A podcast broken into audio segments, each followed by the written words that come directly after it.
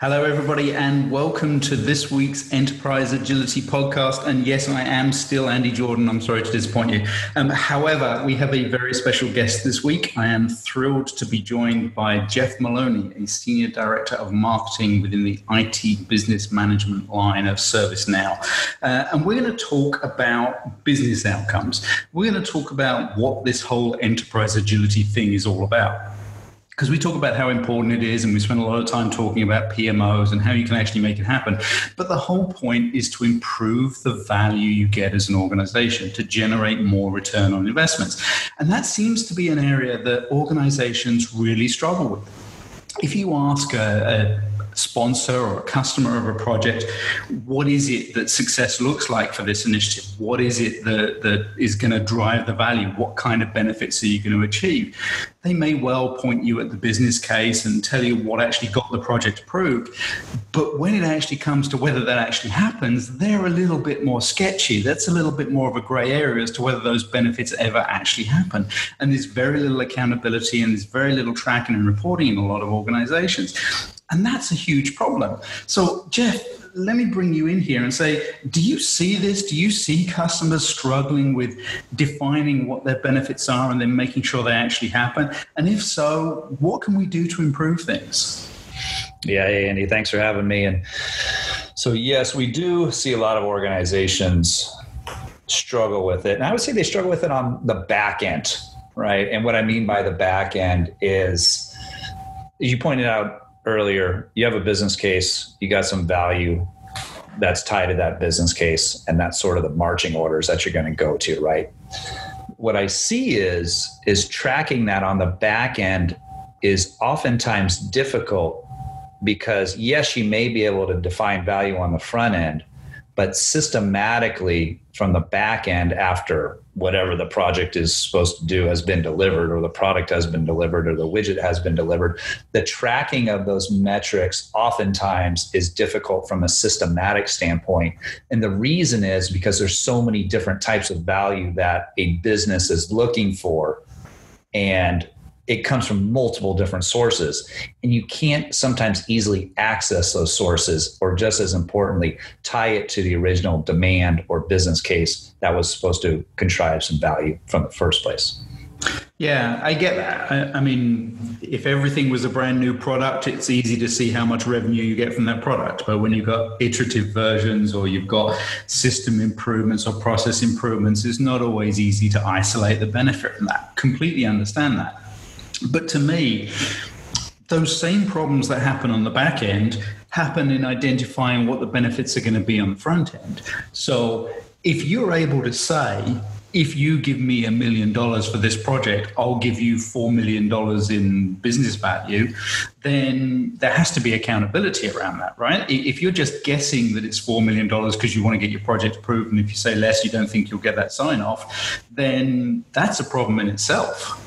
yeah, a, well, the front end's a piece of paper, right? so you just got to put put some metrics on a piece of paper to, you know, convince uh, somebody that you're going to contrive some value out of whatever project you're trying to deliver. But yeah, the back end is oftentimes difficult, and the accountability is spot on, and and accountability it's like I don't want to. It's almost like I don't want to think that people are just kind of fudging the numbers up front, right? But oftentimes we just got to get to that initial stage to get a project kicked off, and then accountability comes in shapes and sizes as projects are being delivered, right? So I, I while I think the metrics and value on a business case is spot on and something that we need to do.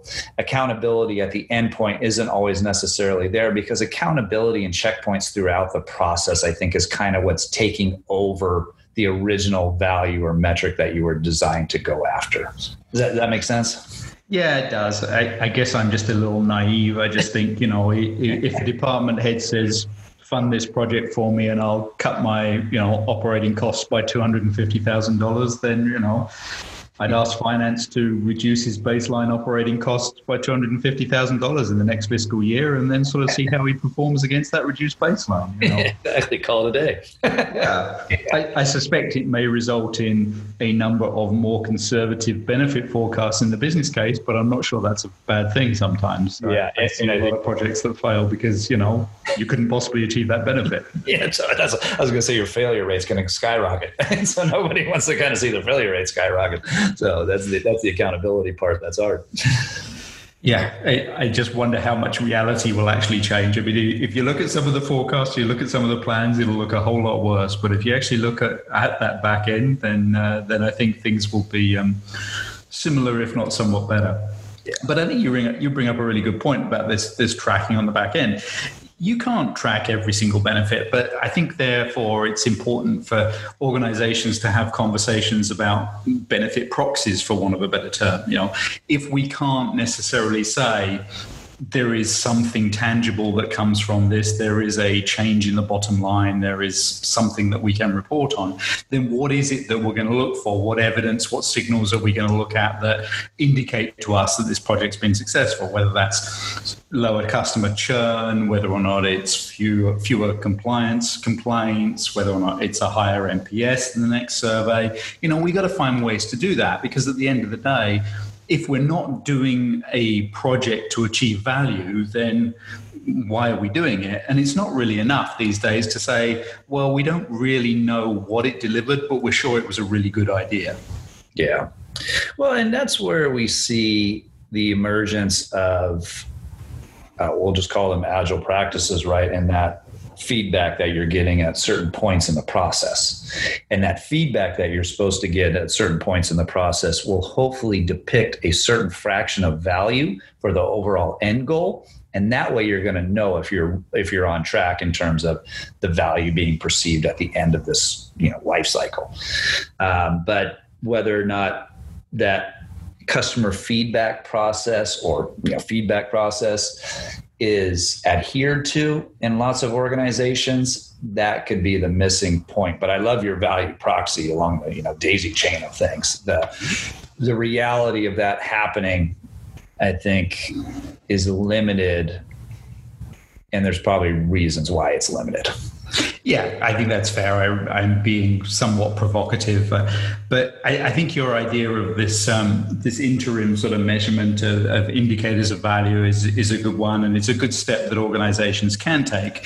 You always look at progress of a project at various points. And, and as organizations embrace the idea of adaptive planning, that happens a little more.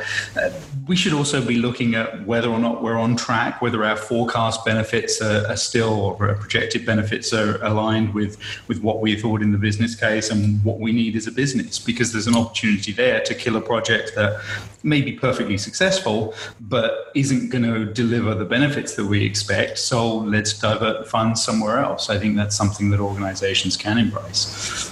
Yeah. And let me ask you this is do you think part of the reason is because value is so hard to define itself? You know, there's hard and soft metrics, and then there's value metrics that go from operational to functional to more strategic and business focused. Do you think that is part of the reason why accountability may not happen and we don't have these sort of processes to really understand the value all the time?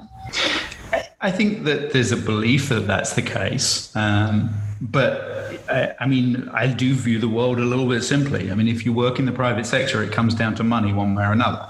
Um, not everything is direct, not every project cuts costs or increases revenue.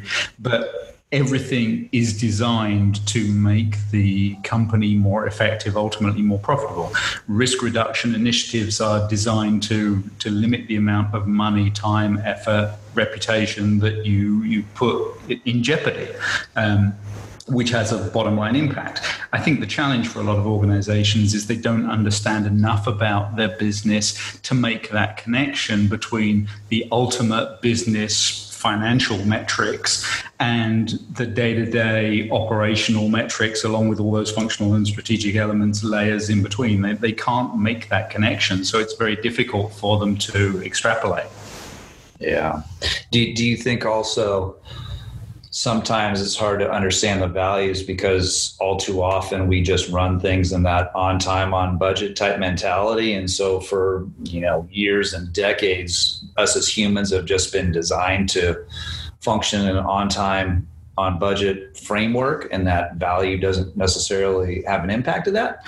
For sure. And I think this is something that, that enterprise agility is, is starting to help organizations overcome or, or contributes to organizations becoming more enterprise agile, that we've got to change that mind shift. I mean, when I started managing projects, the business case was approved and that's all we cared about. You know, somebody signed off on it. I don't need to worry about anything around the benefit side. That'll happen downstream when I'm no longer involved my job is simply to deliver the scope with the people I've budget I've been given by the deadline that's been set.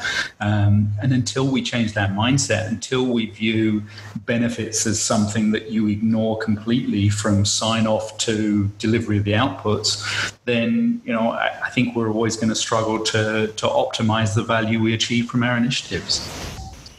Yeah, I agree. Let's hold, let's hold out hope for the next generation that they can figure it out.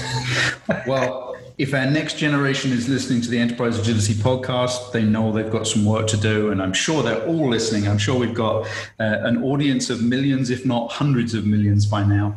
Um, so thank you, everybody. That's our discussion around uh, business outcomes. You'll probably hear a little bit more about that over the next few weeks. And uh, on September the 30th, um, we have a webinar uh, that I will be involved with, along with a couple of other people. Um, and we're going to be talking about this whole aligning the business to business outcomes, making sure we actually optimize the value from our project investments. Because at the end of the day, if you want a successful business, you have to have a positive ROI every time you uh, you commit funds. So look out for that. You'll get more details uh, of that uh, in the coming weeks. Um, and uh, I think the registration page is already up, so you'll probably have a link in the, the little summary thing for, for this podcast and uh, you can go there and register for it. Jeff, thank you so much for joining us. I hope we'll be able to have you back soon. It was a great discussion. And uh, thank you, everybody, for listening in and join us again next week for the next episode.